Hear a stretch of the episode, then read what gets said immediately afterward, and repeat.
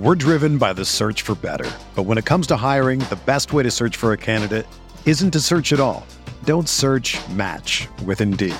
Indeed is your matching and hiring platform with over 350 million global monthly visitors, according to Indeed data, and a matching engine that helps you find quality candidates fast. Ditch the busy work. Use Indeed for scheduling, screening, and messaging so you can connect with candidates faster. Leveraging over 140 million qualifications and preferences every day, Indeed's matching engine is constantly learning from your preferences, so the more you use Indeed, the better it gets. Join more than 3.5 million businesses worldwide that use Indeed to hire great talent fast. And listeners of this show will get a $75 sponsored job credit to get your jobs more visibility at Indeed.com slash BlueWire. Just go to Indeed.com slash BlueWire right now and support our show by saying that you heard about Indeed on this podcast. That's Indeed.com slash BlueWire. Terms and conditions apply. Need to hire? You need Indeed.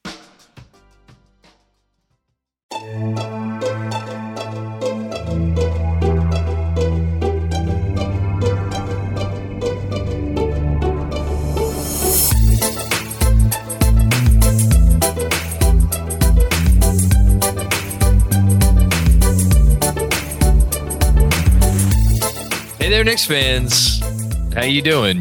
It's your boy Jonathan Macri with you for another episode of the Knicks Film School podcast. Uh, coming at you the day after we had collectively here at Knicks Film School. Very, very. Uh, well, it was it was a full evening. I think is a good word to describe it. Um, before I get back to that, I'll just say hello, Jeremy Cohen. I have not seen you in several hours. How are you? Tired, John, but good. It's been uh, it was it was a great night, Res- regardless of the outcome. Which again, we say a lot for these outings, even though the last time they won, and it was the most important game that they could have possibly won because it was a playoff game. Uh, we had a great time. It was a fantastic turnout. People who showed up for the game itself, for pregame hangout for going to MSG, ability to just interact with uh, all sorts of folks was fantastic. So it's great seeing you, great seeing Andrew and Benji, Sean. I think that was pretty much who was repping us. That was our crew, yeah. But Yeah. we had a great time. So thank you for everyone who showed up. I, I was about to say we're before we get to any Nick stuff. Two very quick shout outs. One, um, to everybody who came through uh, T Squared Social on 42nd Street for the watch party. Uh, whether you were there just stopping by before the game, um, you know, stayed for the whole night. Uh, it like to say that that was an overwhelming response, I think would be an understatement. I, I personally was blown away by how many people came out. I, I don't I didn't try to get like a head count, but I all I know is that like I and this would I think this would have been different had they won the game. Is like I looked over at one point during the fourth quarter and just like the place. I mean, you couldn't move in the place. It was packed. Everybody, all tables were filled up, and it was just a sea of Knicks gear. And then I looked up like five minutes after the the final buzzer, and um, it was like empty. so I think like that that showed you what most of the clientele were there to do, and it was to support the Knicks. So shout out to everybody who came through, and then um, also shout out to John Schmilk, who uh, is was our. We've had other people like do guest post games before. This was really cool because John has been like an extended member of the KFS family for a long time, and uh, that was not an easy uh, chair to sit in last night. I mean, nine straight, and then here he comes and does the post game after a loss. So that that, but he he did a great job. So um, those two quick shout outs out of the way, and uh, now we can talk some basketball. Starting with the week in review, uh, the Knicks almost, almost so close, uh, made it a perfect week. There would have been their second, second or third perfect week in a way. I, I forget how things went two weeks ago, but whatever. They were three and one. Um, started off with wins against the Hornets, Jazz, and Pacers, and then a loss to the Lakers, which we were just talking about a moment ago. Uh, shout out to Mensa, who uh, wasn't able to make it to the watch party, but had a good tweet that I, I hadn't even put two to two together. Knicks lost this game despite taking 20 more field goal attempts than the Los Angeles Lakers, which is indeed uh, tough to do. And it'll uh, transition to uh, maybe a, topic that we'll get to in a bit. But let's start off here. Speaking of Mr. Schmilk, he said um, on the post game that this felt like the loss that was kind of it, like the bill was due. Like they made it through these previous games facing off against teams that were um, certainly not great defensively. You know, Jazz finishing off a long road trip. The Hornets stink to holy hell. Uh, Pacers only had Halliburton for 22 minutes. Like, yes, the Knicks performed admirably in all of these games, but you could point to specific things and say, okay, the Knicks got a little assist here, got a little assist there. Um, so this was like we figured it was coming eventually. It came last night. Is that a good characterization of this loss to you, Jeremy? It is, but also the Knicks missing their own key players stands out. Yes. Shorthanded loss. I, I, exactly. I, I forgot to say the word shorthanded. Yeah, and uh, it evens out in a way. The Pacers game was a great win. Obviously, the Lakers had LeBron James, and Anthony Davis's defense was spectacular. And the Knicks just couldn't make shots in that fourth quarter. I mean, to go seven minutes without making a field goal is not an easy way to win a game. And we hadn't seen that level of um, of a lack of scoring in quite some mm. time. It's been a minute since we've seen the Knicks haven't hit a field goal or scored in X amount of minutes, but this one it finally caught up to them. So yes, I think it's that is a good way of characterizing it. But also, there's no shame in losing to LeBron James when it comes to Madison Square Garden because he always seems to turn it on and has a great impact. But to me, yes, it does feel as though it was in the Knicks court and just didn't go their way. Yeah, I the whole no shame in ever losing to LeBron. I again, we we we so often on the show get into logic versus emotions. Logically, it makes all the freaking sense in the world. He's the second, first or second greatest player of all time, and um, he is, if not still at the peak of his powers. Like, man, when those mid rangers were falling yesterday, to say nothing of the threes, he hit some threes too. Like when they were falling during that game, I mean, you just had to kind of shake your head. It's it is it's truly amazing what the guy's doing. All that being said, I, I mean, do I hate losing to LeBron more than anyone else? No, but I don't like it. I don't like it. It's not fun. I don't enjoy it. Why would you enjoy it? this fucking guy, man, can you go away already? Twenty fucking is it twenty years or nineteen? Whatever it is, it's too long. It's too, you remember that tweet that was uh it's like, oh, LeBron's almost 30. This will end soon. And he's just I mean, that was 10 years ago. And he's still dominating. and you just have to tip yeah. your cap. It, what can you do? He's he's elite. He, he's elite. one of one. And as you said, and I'm happy you chatted out Davis. You could argue Le, LeBron, and, and, I don't know what did Davis end up with, like 12 points. It didn't score a lot. I don't, I don't know what his stat line. It didn't matter. Very inefficient night. Yeah. Yeah you could argue he was the best Laker in the game because from a defensive state. Because I thought, like, we know the Knicks, the, and this is going to lead into our next question um, about how they've dealt with these recent injuries. We know that they're they're bringing it defensively every night, and like the Lakers, 113 points in that game. They actually had a, a nice offensive rating. I think it was a one 121 point something, which is good good for them. Um, but like the challenge right now for the Knicks is scoring. And so, yeah, uh, AD prevented that. So, next thing, next topic, uh, from a play style standpoint, I like how Andrew has this written out. Uh, how have the Knicks handled life without Julius Randle, as well as the absences of OG and Quentin Grimes?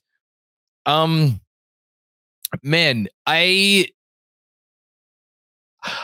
I don't know about you. I am attempting to like I can't look at it like the Knicks are just shorthanded and just have that be a blanket statement under one umbrella. I'm compartmentalizing all these different things, and it's almost like for me because and uh, not to mention Mitch, like Mitch has obviously been out for a while, but it's we it's been so long. Um, I I don't know. I feel like the Julius thing is is its own animal, and that comes that's its own conversation because you you could make the argument not that you can make it it's obvious that he's the greatest offensive missing piece of everybody who's been missing but there's also a part that it gives it back on the other end OG Anunoby he certainly helps their offense but on the like the defensive part of it of it is a whole other thing and then Grimes for me is more just like a depth thing. Like three guys or four, excuse me, four guys played 40 minutes against the Lakers. Guys have been playing a lot of minutes. Like DiVincenzo's been playing crazy minutes. Um, so I don't know. It's all it's like a lot of different things. Do you do you have one overarching thought about how they've played or how they've dealt with the absences? I believe the graphic last night showed that the Lakers had doubled Jalen Brunson on 30 possessions. Uh, or 30 times. It was just an insane amount. In, in terms of play style, you know, the thing with Julius Randle is before he was injured, and if anyone had thoughts of no Julius or Julius, it was never about is are the Knicks better without Julius Randle? It was is there a player different than Julius Randle that comes into sure. the building and does something? And removing Julius Randle from the equation takes a whole lot of talent off the floor. But to me, I mean, what OG does on the defensive end is akin to what Randle does offensively. And when you're missing those pieces, I think about just how defense turns to offense, what their identity is, how OG could make that impact. I was disappointed because I thought if OG Anunoby is sitting out this week, okay, well, they're resting him, he'll come back for this type of game. Yeah. And he didn't. And that was more of a concern to me of all right, what's going on here? Because I would have hoped if there were ever a game to bring him back for, it's this one. You're shorthanded, guys are tired. You've got LeBron James coming in, your hands are going to be full. That's where you have OG coming in and, and defending him, and it didn't happen. So, from a play style standpoint, it looked good with the first game that Randle had missed. I thought that that Hornets game was good process, and the Jazz game they're blowing through them, and it's great. Yeah. And then obviously you get to a Pacers team that has a legitimate threat at the four in Siakam, and a Lakers team that has one with LeBron. And so, yeah. how you are able to to mix and match against those teams. I mean, the the offense didn't seem bad to me, but it felt like there was a whole lot of reliance on DiVincenzo to come out of the woodwork. And the other thing too, considering how many shots the Knicks missed in that Pacers game, and then how they did with um, with LA, it's almost like the lack of easy buckets that Randle would create. He's so good at creating those corner threes when he attracts the double teams. So to be able to lose that hub on offense, it just stagnates in a lot of ways. So you need more creative juice that the Knicks just don't have. We'll see if how they address it by Thursday's deadline, but there needs to be some sort of injection because these guys are tired and yeah, they're thin and they just need more oomph here. Oh yeah, that's a good word for it. I so a couple things you just hit on it. I'm happy you did. Like they have to be tired. I mean, how in God's name could these guys not be tired with how many minutes they've been playing? That's I think that's maybe the most immediate concern. We already saw Hartenstein go down for an injury that it turned out to be only two games. He, is he all the way back? Is he going to be like up and down the rest of the year? I we honestly don't know, but like we we don't want we don't need any more of those situations popping up where guys are are dinged up because of overuse. That's one. Um, I just looked it up and I was actually shocked to find it that this is the number. Their offensive rating in the last four games, so no Randle, no uh, OG, and then missing Grimes for the last two, is 119.3, which is seventh just over the the last four games, and it would be, you know, like a, a borderline top five number on the year. That that's a really good number. But I think I, I I don't know. I think that maybe speaks a little bit more to some of the opponents that they've been playing. Again, like the Lakers showed up to fight. Like the Lakers, I know they're whatever they are, 15th ranked defense in the league. The Lakers, when they want to be, they're a top 10 offense, and they really, when they really want to be, they could be closer to a top five offense. And by the way, did you happen to notice who did not play a minute of fourth quarter basketball for LA? Certain point you know, guard. I, I was so busy with with the I, event that I, I, I did not. But yeah, D'Lo. D'Lo did not play a minute uh, uh, in the fourth, and I don't think it was a coincidence that um, the the the Knicks struggled as much as they did, and the Lakers defense kind of rose up a bit.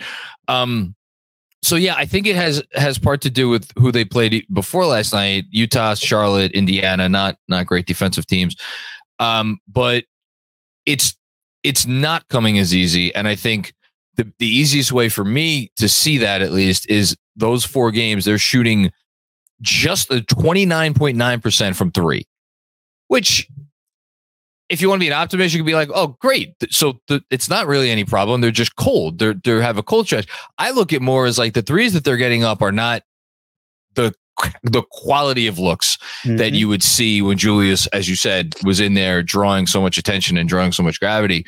I guess the the last thing I want to say, and then we can either move on or talk about a little bit more, is the way I look at the the Julius injury. I think you could argue that there's their floor on a game to game basis without Julius can actually go up because we've seen nights where Julius defensively is like really on cloud nine, and then how often does that maybe, or it's the other way around? He's uh, when he's having an off bad offensive night, it seeps into his defense, and like Julius, there are if you catch him on the right or the wrong night, I guess it could it's not pretty. Taking him out of the equation, the defensive ceiling or a floor, excuse me, definitely raises.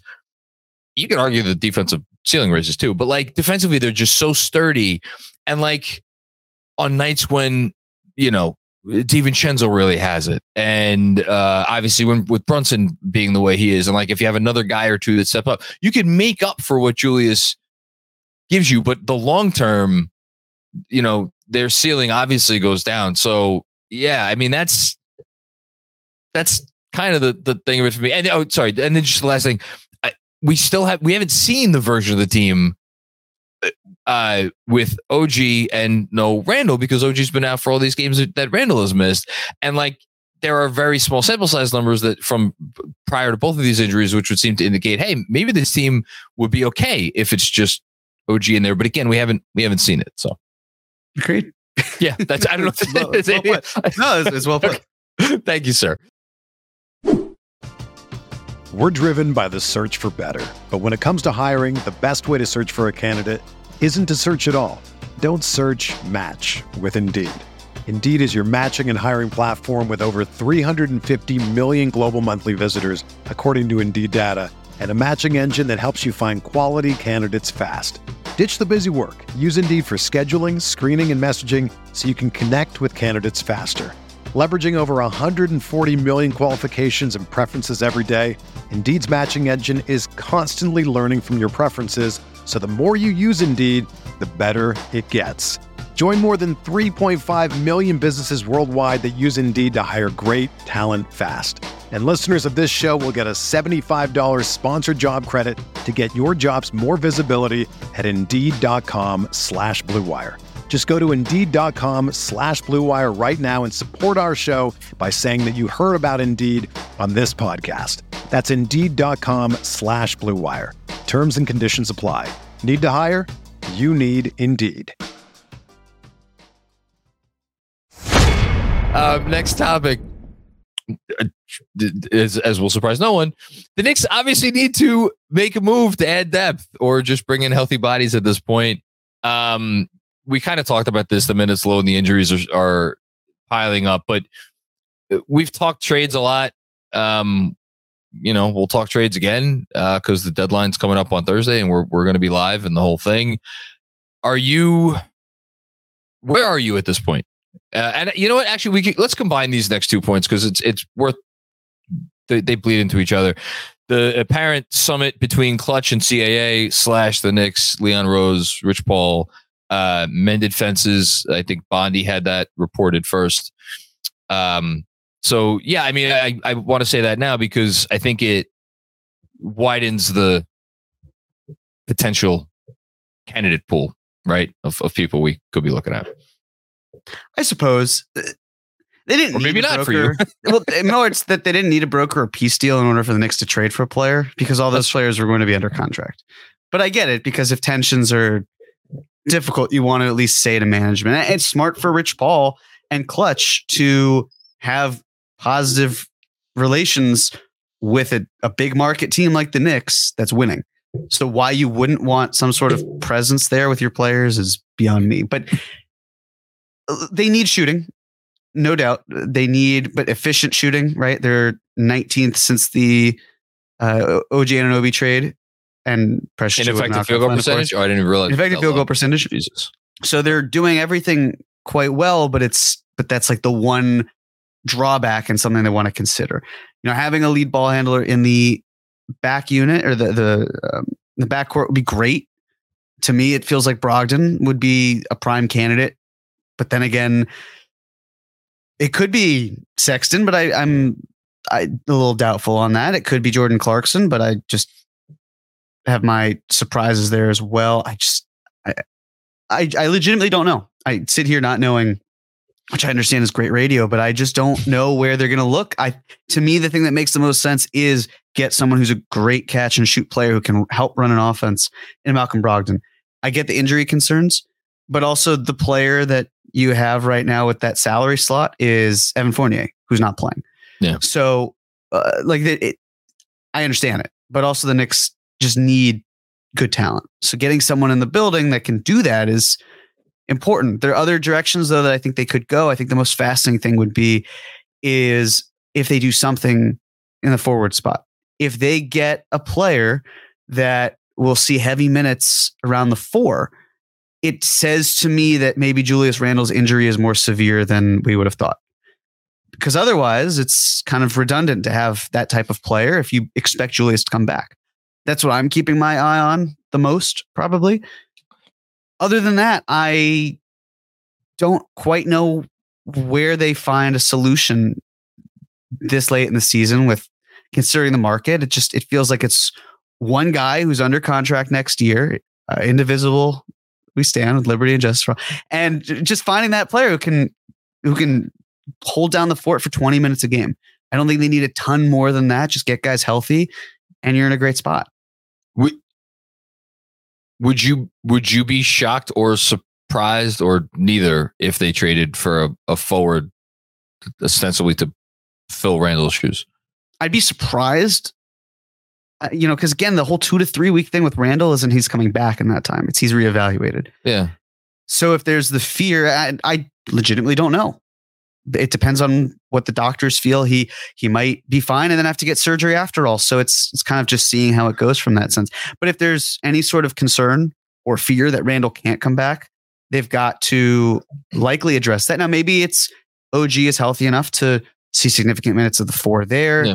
You can't. I don't think you can survive precious minutes really in the playoffs. He's one of those, as Bobby was talking about, one of those great rotation regular yeah. season guys. Yeah. So making sure you have the pieces in place because Knicks can get through the regular season. That's not the problem. It's adding talent that you know can help you in the playoffs. You don't want anyone who can get played off the court like with D'Angelo Russell. It's hard for the Knicks to validate making this type of trade when the Lakers won't even play him in key spots such as that. Now, yeah. granted, he's done excellent work in fourth quarters before. I don't want to diminish that. But I think last night was an example of when things get tight, and you have Jalen Brunson on your team, D'Angelo Russell's really not that playoff guy that's going to help you. You want a piece that's more complementary, which even to a degree goes against Malcolm Brogdon to what I'm saying. Like, I don't think that Bruce Brown is a great spacing option if He's Julius Randle comes back and Josh Hart is there. But also, if you feel as though you can mitigate that in some way, maybe Julius isn't playing, or maybe you know, whatever it might be. Yes, you obviously want that efficiency piece, but it, that's that's Brown is that player again where He's not really a guard. He's not really a wing. I, I don't fully know how to categorize him. He's, but he's a Bruce you, Brown. He's a Bruce Brown. But if you are missing Julius Randle and Bruce Brown is here, I get to another degree. It, like it makes more sense, but I still don't necessarily love it. I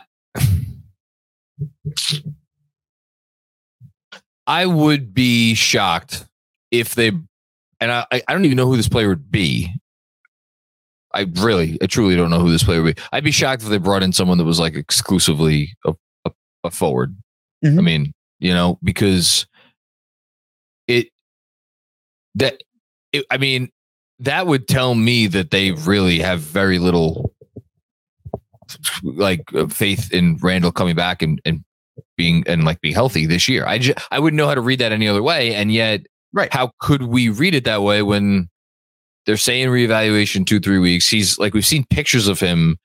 So it's like, if you're tinfoil hat conspiracy person out there, like, it's not like he's gotten a surgery and they've hit it, which I wouldn't put past the Knicks. But again, we've seen pictures of him. So he, and he's, but the what? putting it, the putting it past the Knicks portion is what I go back to, where I, I hear what you're saying, but if you also yeah. are cautious about how the Knicks have approached injuries in the past and yeah. how they're disclosing it, then like again, it's not what the Knicks say, it's what they do.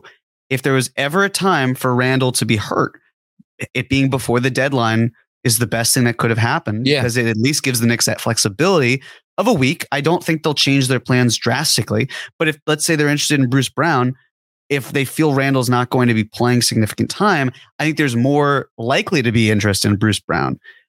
It's not going to sway it one way or the other, but if Randle's healthy, then perhaps the Knicks are thinking something along the lines of, well, we have Randle. We don't necessarily need Brown because we've also got Josh Hart, and there's just a, a Hmm. lack of spacing. We don't have a spacing five. So it's just, does this injury change the calculus to a degree from what they were thinking? And my my answer is I hope not, uh, in the sense that I just hope Julius comes back healthy and the Knicks can find a player they can slot in who can help them and be a playoff performer. I think with the amount of uncertainty in the air at this point with Randle, which is again it's just a very very unique situation. Like how how often do you like have this much uncertainty about when a player not only when a player is going to come back, but like if you go the route of no surgery and you try to rehab it, as I the little bit I've come to learn about this sort of thing over the last few weeks, is that like the risk of re-injury is is maybe not extraordinary, but it's significant. It's like it has to be, you know, you have to worry about it. So it, it with that level of uncertainty with him, obviously OG is kind of banged up. Um, and with and with just the complete and total lack of um playmaking behind Brunson or aside from Brunson, I feel like the the option that they're going to turn to is the one that offers the most versatility, which to me is Bruce Brown. I feel like it's always been most likely to be Bruce Brown. I'm obviously not breaking news by saying that. I'm just I'm I'm same as everybody out there listening to this. I'm reading all the same shit, you know, and it seems like they've been circling that wagon for a while. Um, I do think the fact that and like Ian has kind of connected these dots. If the Lakers get Murray, it would seem to take a big bidder off the table for Brown. There are obviously someone else, you know, another bidder that could could could emerge, or there may already be other bidders. I I don't know. I think it's going to be Brown. I completely agree with you that Brogdon makes all the sense in the world. I I would I wouldn't rule it out. I'm just like, is that what this thing was about? This Klutch CAA the Knicks thing? Maybe maybe Brogdon's the guy. I don't know. It's just because he does make a lot of sense. I completely agree with you. I don't know. I don't know. I I bet on one of those two, and I feel like I'm not ruling out Clarkson either for some reason. I can't. I don't know why. Even though he has, he didn't look very good against us, and hasn't had a great year, frankly. Um, I think it's gonna be Brown. Okay. Uh, last thing on the rundown before we uh, give out game balls. So minutes loads, uh, just to put a fine point on it. So this is these are the minutes totals from this week alone. So four games. Brunson, 38 and a half minutes. DiVincenzo, 39.9 minutes. Josh Hart, 40.3 minutes. And Precious Achiuwa, 39.6 minutes. I will just I will say that I, I think this seems to be a talking point in not only Knicks like Knicks fandom, but perhaps even in the locker room. Um, I don't know if if the Josh Hart's comments after the game uh, are going to make the rounds, but he's he, he had some comments on on his minutes, like something along the lines of I did I didn't know I was going to feel this included. Um, well, he's very included now. I it's it's a lot of Josh Hart uh, and it's a lot of Precious Chua. The the Chua thing I don't mind because that feels like it's more out of necessity. Like where else are they turning? Um, you know, and with Grimes out, it's like I don't even know if how much we could critique the hard stuff unless you want to go and dig up uh, you know, Evan Fournier and put him back in the rotation, which is not something I personally want to do. So like my level of concern is high it's not crazy high because we're five days away, five games away from the All Star break. And again, I think they're going to make a trade. So I don't know how how worried are you about this stuff? What else can they do? I don't know. Like that's that's my main thought. Okay, so typically the way that the Knicks went into this season, like let's say imagine Mitch were healthy when the trade went down on December 30th. You'd be looking at Brunson, DiVincenzo, Anunoby, Randle, Robinson, and then you'd have uh, McBride, Grimes, Grimes. Hart, Achiuwa, Hartenstein. Sure. Right? Yeah. Those five. Those five. Four of those guys are injured. Yeah. I, I don't think that there are a ton of other solutions. I I'm not saying they're zero. I think I'd probably play Deuce a bit more. I only got played 20 minutes 20, last night. 20 minutes last night. And he was good. I thought he, he only shot three for eight, but I thought he was good. Got to the foul line. Like he was good. Right. So who else is really going to be the solution to your point? Evan Fournier is not going to come in out of rhythm and provide winning minutes. There are players who are tiers below. I don't think that Malachi Flynn is going to give you a ton. I mean, he he typically has operated where he gets time in the first half, in the second quarter, Yeah. and then that's it, and then doesn't come back. Do I think that's going to make or break a game? Not necessarily. The issue, of course, at least in my eyes, because they're tired, heavy legs, maybe the shot falls Yeah. flat. It's It's harder to be able to generate that offense, It's a good one. which is why getting someone this by this Thursday would be crucial because if you're able to have that player inject some new life, go for it. Like you need it. So, it, but other than that, I just don't see how many solutions there are that are workable that actually win you ball games. I doubt that Thibs wants to have Precious Achiuwa as a four in a close game at the end of a game. I, I highly doubt it. But he doesn't have that many other choices. And there's a point where the Knicks, I think, had five players on the court, obviously, and three of them were not exactly floor spacers. And Yeah. based on how they've built their team, that's not an optimal move. That's not even what Thibs necessarily wants. But getting to that point where you can say, all right, we have this many healthy bodies and this many that are actually good, and then this many that can do exactly what we've been accomplishing Yeah. and what our front office has set out to create a system where there is more spacing and passing and just solid offense. It, it doesn't exist at this moment in time, in my eyes, uh, that really can also help you win games. Uh, let me ask you this. I, I'm looking right now. There are uh, do, do, do, do, do, l- between the top six teams in each conference. You know what? Throw throw Miami in there. Throw Orlando in there. They're they're in a almost tied with Indiana. Throw uh, New, New Orleans in there. Is actually tied with Phoenix. So that's 12, 13, 14, 15 teams. So uh, Pels, Suns, Kings, Nuggets, Clippers, Wolves, Thunder uh, Magic Heat, Pacers, Sixers, Knicks, Cavs, Bucks, Celtics. Of those 15 teams, half the damn league who are all trying to win.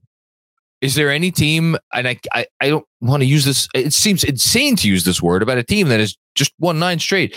Is there a team as desperate for a specific move as the Knicks are right now? I, I really am not sure that there is. I don't think so. Uh, There's a lot. There are a lot of teams that need additions, but the Knicks are just so incredibly banged up. And Like the Wolves uh, Could Yeah. use a, a, another point guard, like you know they've been connected to I guess Tyus Jones. Like you want to say the Magic could use a point guard. So there's a few teams that could use another playmaker, like the Knicks. But I, I don't know. they're the most banged up team in the NBA. They have to be, right? Is They- there anyone else that you can think? No. I can't. No, I mean, you could say the Sixers obviously well, are feeling a crushing loss, but then they've still got a lot of other healthy players. Yeah. And also, if they're that reliant on Embiid, then they've got larger issues that No. need to be tended to. yeah, the the whole the Philly situation is going to bears watching. Uh, one quick thing uh, to try to add some uplift and uh, levity before we give out game ball. Uh, so I did a little research before uh, for Monday's newsletter, and uh, did you know that this uh, the so the Knicks have won they're 32 and 18 as of right now, which is um, their best 50 game uh, start that they have had to a season. It's tied actually with the 2012 uh, 13 team, who also started 32 and 18. Um, they have started 30 with 32 wins in their first 50 games or more, 32 or more wins in their first 50 games, 14 previous times in franchise history. Do you want to take a guess as to how many of those 14 times the team made it to the conference semifinals or the functional equivalent of that? I'll say 11. You're a little short. It's 13 Oh, it's an out of 14. What the hell, man? And- And bring height into this. Oh, the Look in the mirror, pal. I was about to say. Um, Go ahead. Sorry. completely throw me off. It's 13 out of 14, and the and the 14th deserves an asterisk. Do you know why the 14th deserves an asterisk, Jeremy? Was that a strike? sh- Oh wait, no, that they didn't make it to them. to They the- did not make it because that 14th time came in 1954. When you know how many e- teams made the playoffs in the East? Three. Yeah. And do you do you know how they decided who would get to the, the what was the equivalent of the conference finals? They did a round robin, Oh man. which the three teams who made it, which were the Knicks, the Syracuse Nationals, and the Boston Celtics. Shocker.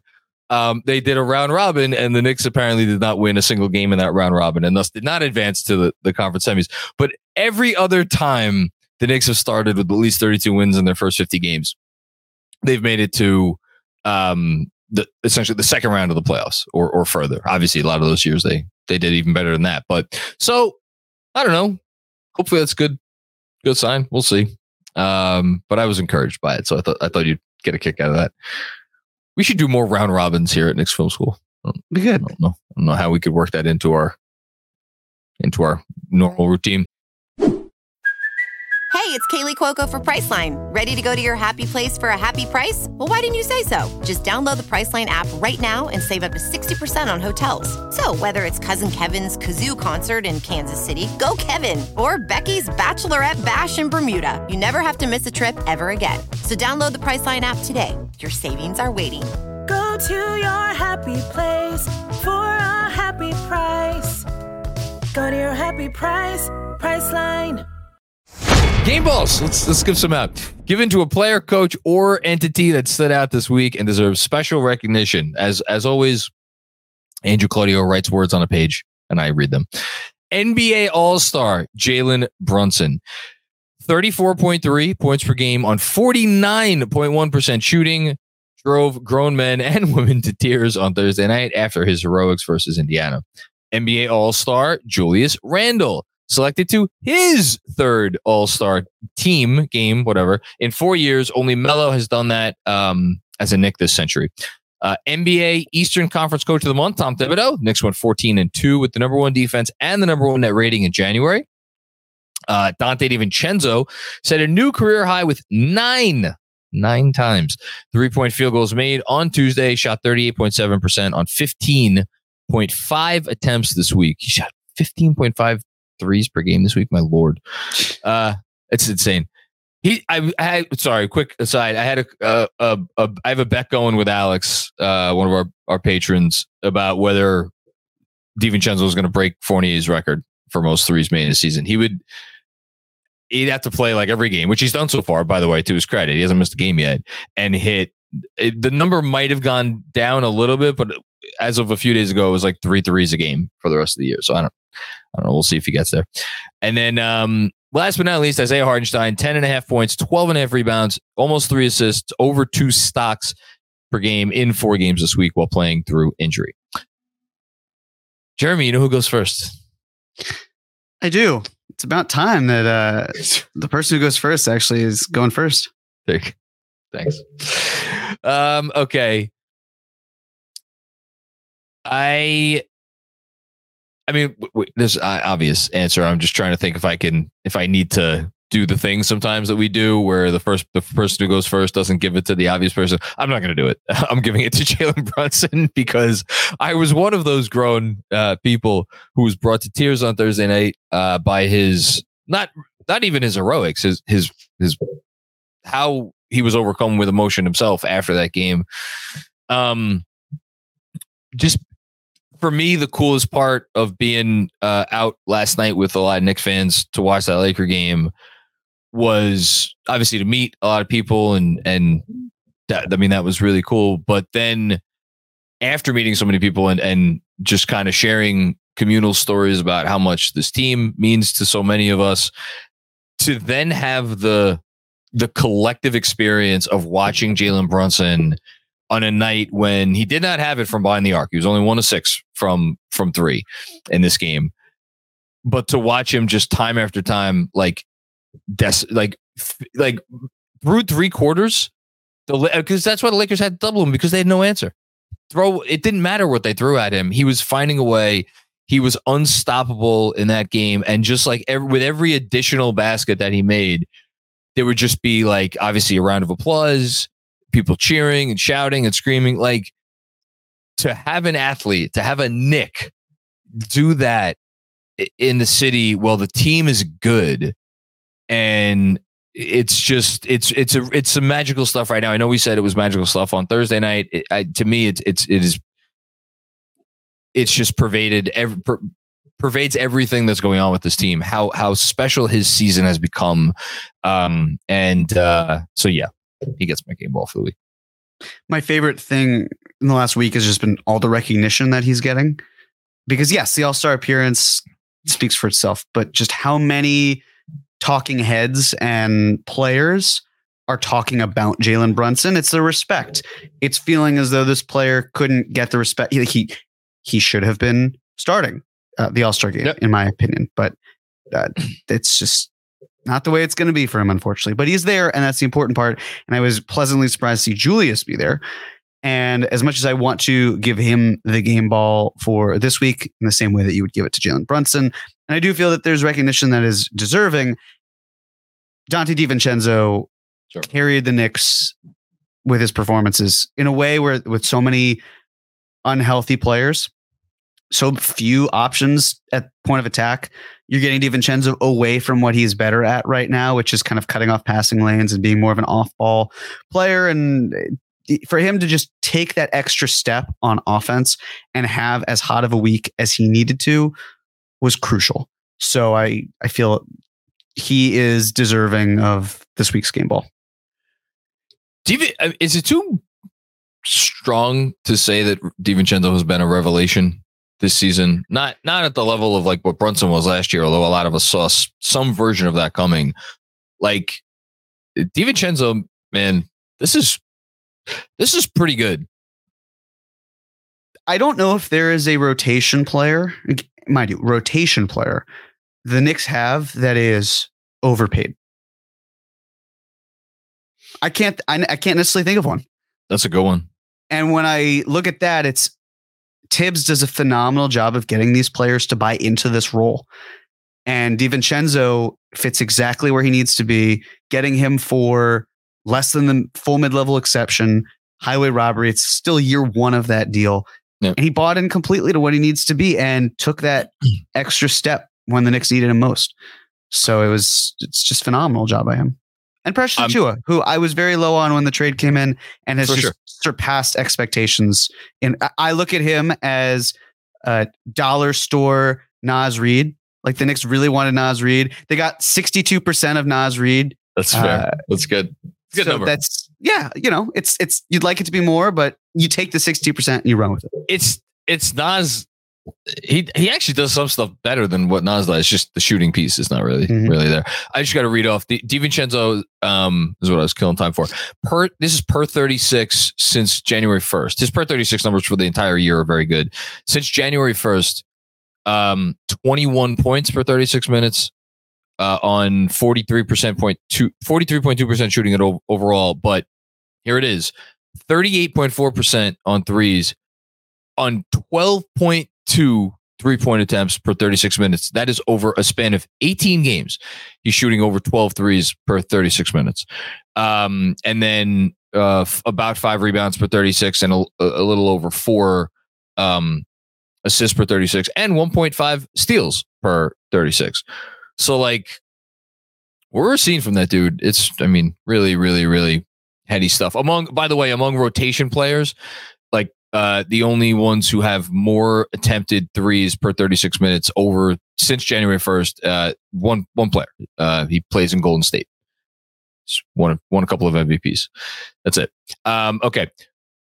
Detention given to a player, coach, or entity that deserves to sit down for a while and think about what they did wrong. First with a bullet. Knicks Film School. Us. That's right. Who's he looking at? He's looking at us. We are now 0 5 in regular season in person watch party events 1 0 in the playoffs, as Jeremy said recently or earlier. Um, a serious and sincere shout out to the crew at T Squared Social for having our watch party there, as well as the many KFS faithful who attended. Yes. Um, Josh Hart, oof, 13.3% from three this week. Is that good? I don't feel like it might not be good. Uh, 21.6% from three since uh, December 13th of uh, last year. 16 for 74, my lord. Uh, NBA officials, you know, it's bad when even Mike Breen is wondering what the hell you're doing. Uh, Collin Sexton, you fucked around and found out this week, uh, but you took Quentin Grimes with you, which is was unfortunate.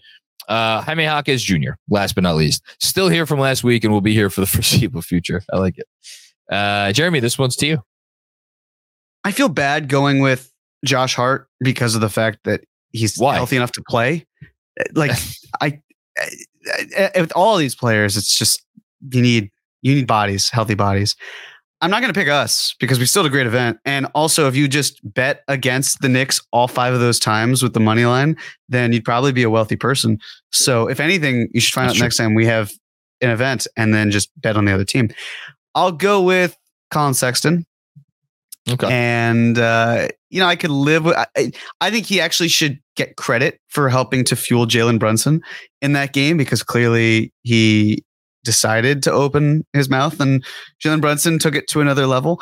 It's the losing the Quentin Grimes part that hurts because it's it's not even the Quentin Grimes factor of it. It's losing a healthy body that would have helped you in the Lakers game hurts hurts a lot. So yeah, my tinfoil hat is also that Grimes is certainly dealing with something. But if the Knicks were to move him at the deadline, it could be like a, you know, let's just slow play this. We don't need any risk. And I don't want to be that cynical. I really don't. But he's been involved in trade rumors and the thought certainly is Yeah. around. So I- I, it just feels tired to go with Jaquez, but I agree with Andrew that he, he'll still be up there for the foreseeable future. I just won't pick him. So I'm just going to go with Collin Sexton and leave it at that. I'm I'm with you. Like I'm not I'm not gonna go with Hart, but like man, I, and you know why I'm not gonna go with Hart because like you know this is killing him. Like he the, he he knows he knows he's hurting his team, but he also is like dealing with twins at home, and he had a comment on that after the game too. Like this this is a dude. I can't even imagine what his life is like. Like he doesn't. I- It, it, he has not slept in probably months and he's playing all these minutes and he's in a shooting slump and it ca- I, I can't put him in detention. Uh, I'm to go with the refs.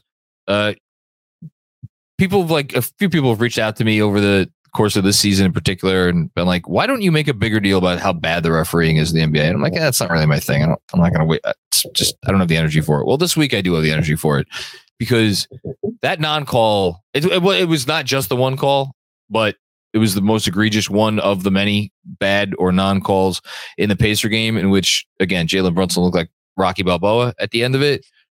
Like there needs to be there needs to be a certain modicum of competence throughout the league for for the games to remain enjoyable. I know the league doesn't care about this issue because I don't think it impacts their bottom line. Um, like the die the, the diehards who are who get up in arms about the refereeing are going to watch the game anyway. So, and I think ca- the more casual fan is like not. It, it's not to the point where it's like, oh my god, I can't watch this sport anymore. So like, it's I get why it hasn't changed, but man, this is this is bad. Like, and it's getting worse, and it's really frustrating when you watch game a game or games and like there is this variable there that should not exist and it does exist so the refs can can go in my detention for the week Mother's Day is around the corner. Find the perfect gift for the mom in your life with a stunning piece of jewelry from Blue Nile. From timeless pearls to dazzling gemstones, Blue Nile has something she'll adore. Need it fast? Most items can ship overnight. Plus, enjoy guaranteed free shipping and returns. Don't miss our special Mother's Day deals. Save big on the season's most beautiful trends. For a limited time, get up to 50% off by going to BlueNile.com. That's BlueNile.com. predictions presented by our good friends at Prize Picks. You can go to prizepicks.com slash KFS and use code KFS for a first deposit match up to $100. Um, again, prizepicks.com slash KFS, and the code is KFS for a first deposit match up to $100. Prize Picks, daily fantasy sports, made easy. Um, it was finally easy for me this week to win. Um, I, I didn't fuck this up. I am now up to five and eight. You, you and your your cohort there with Benji and Fred are, are eight and five, still a sizable lead. But now I'm back in the driver's seat. Uh, do I, do I run off the side of the road? I would have if I drove last night. Thankfully, I did not. I'm glad, Um, I'm glad you weren't uh, driving the train either. um anyway uh so we'll see uh the three games this week uh all home games memphis tuesday uh dallas thursday and then indiana uh rematch should be an interesting rematch on saturday so no back-to-backs they'll actually get two game two days off before the memphis game um the dallas game by the way is on uh tnt if you're wondering about that uh we have we owe dallas some payback after their their recent win against us. I'm sure Indiana feels like they owe us some payback. Memphis, but spunky. Uh, been playing playing well considering the fact that they have are, are essentially the, the Memphis Hustle as opposed to the Memphis Grizzlies. The you know, Hustle are their G League team. Uh, I'm gonna go two and one. I'm gonna I'm gonna attempt to make your life at least difficult with a because I listen with with how banged up the Knicks are. Like you could tell me they go in one and two this week, and I wouldn't think that that's nuts. Uh, but I don't think you want to pick one and two. But I'm curious what you'll do. No, I'm going to pick one and two. You are okay. there- I am, and it's for that reason. I, they're tired. They playing that Grizzlies team, where even if they do get the win, which I think they could, Dallas has given them some fits. I- there's also the the fascinating portion of this is the game that will have happened after the trade deadline. That the trade deadline will have been a few the hours. Dallas earlier. game. Yeah, yeah. So how will that impact. Dallas? How will it impact the Knicks? Will they be healthy enough? Do they get OG back? And then that Pacers game where I look at that team and I just think to myself, well, if the Knicks are still shorthanded and do they have the player they've acquired? Has his physical been Yeah. passed? Is he able to play? Of course, when the Knicks made the Josh Hart trade, they did not have him for that Sixers game, which was, I believe, the Saturday after the deadline there too. If the Pacers do something, do they get their players? Halliburton going to play more than his I played 20 minutes for all NBA purposes. So 3 and 0 is really hard for me to pick when this team just rattled off a ton of great wins, 9 in a row, a decent amount of them were healthy. I got to go with 1 and 2 much to my chagrin. Would you have gone if you had to pick? Would you have gone two and one or one and two? I would have because from the optimist standpoint, I'd like to You would go. You would have gone two and for one. one. I would Yeah, have, okay. but in my heart, I think that they're due for just a little bit of just being banged up and tired. And other teams come into Madison Square Garden, and the Knicks try to finish strong before the deadline, before excuse me, before the All Star break. But it's harder to do with so many question marks. Yeah, for sure. I mean, look, they've built up a nice cushion, um, and I understand the the goalposts have moved. We're thinking, you know, two seed, three seed now at this point, I- and they should be thinking three seed. They absolutely should be thinking three seed at, at at the very like that's. I think that I think that's fair, uh, given the Embiid injury in particular. Because if you think that the Knicks could finish with a better record than the Sixers, given the fact that Embiid might be out for, I mean, for, for all we know, he could be out for the rest of the season. We'll see. Then it's it's asking them to finish ahead of either the Cavs or who am I for? Who am I forgetting? Basically, just asking to finish ahead of the Cavs, unless you think the Pacers are ser- still a The series. Bucks as well. Well, the, I'm saying for the three Oh, seeds, right? Yes, Yeah. correct. Yeah. as the Cavs, Cavs are the Sixers. Yeah. and if the Sixers are hurt, to your point, yeah. Yeah, exactly. So you know, I'm not. I'm not. I still look at it, Indiana. Uh, I st- they're they're not all the way out of it yet for me. Um, in terms of competing for maybe a higher seed, but so like, yeah, should the Knicks should the Knicks still be able to finish with the season with a better record than the Cavs? It's gonna be tough. It's tough. The Cavs are really good, playing They really are. well. Yeah, they've had you know? they've, they've also i'm sure they would say the same thing about the Knicks, but they've had a very easy schedule of late. It's mostly been Yes, it uh, has. teams below 500 and the Bucks. But you have to, I mean, you have to win the games in the same way that the Knicks Yeah. have won the games, and it's just that's just the nature of their schedule. And side note, because this did have to do with the Bucks, because the Bucks won against the Mavs Oh, and the Knicks lost to the Lakers. Yeah. Don't look now, but that Mavs pick would be 15th, tied for 15th or 16th, depending on a coin flip with the Heat at this moment if the season ended. Of course, season will not end. There's plenty of time for Dallas to do better, but also they have the Lakers a game back. They've got Utah, losers of three straight, two and a half back. Houston wants to win, they're two and a half back. Fascinating events that could pan out for a pick that obviously the beginning of the year was, oh, this is going to be in the late 20s and just be patient, plenty of season left. And there's still plenty of season left, but sure enough, 15th pick right now. You could, you get a decent player there. It's a good asset. I yeah, I, I thought you were going in a different direction. I thought you were going to say that uh, because the Bucks beat the Mavs last night, um, Thibs will not be coaching the All Star game, No, which he it- wasn't. He wasn't anyway because they lost the Lakers. But yeah, Right. And but the funniest thing would have been Jalen Brunson plays five minutes and doesn't play anymore. And then he runs Tatum and uh Giannis into the ground, playing them 48 minutes. yeah, yeah. No, that's a good one. Um, okay, uh, let's finish up with some announcements. Uh, why don't? Oh wait, no, I'll start this off. So this is we're going to basically lay out uh the week first, and then one more announcement regarding our March 10th um outing to MSG. So X's and O's live on Monday night at 8 p.m. That's obviously with Benji and, and DJ Zulo. Always looking forward to that. They do such a great job. It's like it, it balances out all the nonsense basketball talk that is out there um, on uh, everywhere. Uh, and then uh, Tuesday or Wednesday night, excuse me, not Tuesday night, next play Tuesday night. Wednesday night, night before the trade deadline. Um, I wonder if they'll have made a trade by this point. We'll see. You, Jeremy Cohen, are going live at I believe 7 p.m. for an, a new edition of Cream. That's correct. And, uh, and and you will you will do that, and you will answer all sorts of trade questions and, and whatever people want to talk about. Then our free agency, oops, trade deadline live stream. Andrew's already thinking ahead to June. it's It's all right. it's pre, it's pre-agency. It's pre-agency. It's- a lot of teams true. do their they do their business now. right? Storms are coming. Yeah. That's what Bobby Storms- said. Yeah. that was great. Uh, Something about that really cracked me up. Um, so that is going to be from 2 p.m. to 4 p.m. Uh, on Thursday, it will be me. It will be Jeremy. It will be Andrew. Uh, I will be here uh, for almost the whole time. I have to dip out for uh, a half an hour to go uh, be a, a guest on uh, Ian's show, The Putback. But uh, I'll be here for pretty much the whole time. Other than that, and then uh, you guys will fill in for me while I'm gone admirably, as you did last year.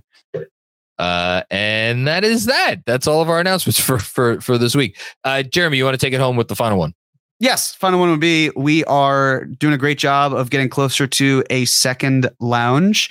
For those who did not hear, we sold out our first one. There's a healthy waiting list. We want to get a second one going, but we can't get the second one until we fill it up. So if you are interested in going to the March 10th game against Philadelphia 76ers, 6 p.m. Eastern Standard Time, there is room for you. We would love for you to make it happen. If we're able to fill it up, which we would need to, it would be $215 a ticket. As a reminder, that includes free food. It includes uh, soft drinks. There will be some sort of event before the game or after the game. We will figure out exactly what it is. A Knicks alumnus may stop by. It's a lot of fun. We've been doing this every year. Uh, of course, the Knicks have been losing, but that is irrelevant because uh, it just is. It's it's not a curse. It just happens. So please sign up. Uh, if you have not heard from us yet about being able to go to the game, it's because you are on the wait list, and we hope to certainly have that done where we can just have everyone attend. So, um, encouraging some support to get out there. Link will be in the video, and we'll keep promoting it for the you know this next week as we get more eyeballs and ears for the trade deadline, um, and we'll do it on the pod. So Thank you. Um, yes, excited about that. Wait, what is this? Where I That's come Andrew from. Butler. I don't know. I don't know. Yeah. I forgot that I left the game back. Uh, What I'm saying is that the link will be in the video, in the audio description too, is what I'm Ah, saying. great. For people that are listening to the pod. Great. And we'll tweet it out as well because Yes. Even better. Be a great way if you're on Twitter to get on that list. Perfect. All right. That's it. Uh, I want to go take a nap. Uh, Jeremy Cohen, Andrew Claudio. what? I have one more thing. I don't know if it's since we're like laying out the whole week. Well, I mean, I'm just letting people know next Sunday's episode will drop at like noon. Like we're dropping it ahead of the Super Bowl because we're recording in the morning on the Super Bowl. Yes. So just something to look forward to. Normally you get your pods on Monday morning. We're dropping it at noon on Super Bowl Sunday because despite the fact that ball is life for us, we also want to partake in the American tradition of watching Uh, the Chiefs win the Super Bowl. I'm uh I'm planning on watching the Super Bowl. I'll have you know. Proud of you. be- You should all be proud. Yeah. Okay. Very. Uh, thank you, Jeremy. Thank you, Andrew. Thank you to everybody who came out uh, for the festivities on Saturday night. Again, great event. Really, really cool. Really, really fun. And uh, I speak on behalf of everybody at Knicks Film School. If you came up to me uh, or one of us and said something kind, like I, I even if it looked like our heads were going in 10 different directions because because they were uh every every word that w- was said uh means the world to all of us because again n- none of us ever thought that we would get to this point doing this thing that it's just we're talking about our favorite team. And so to have built this uh this thing and and have people just like really love it and enjoy it is is it's very special.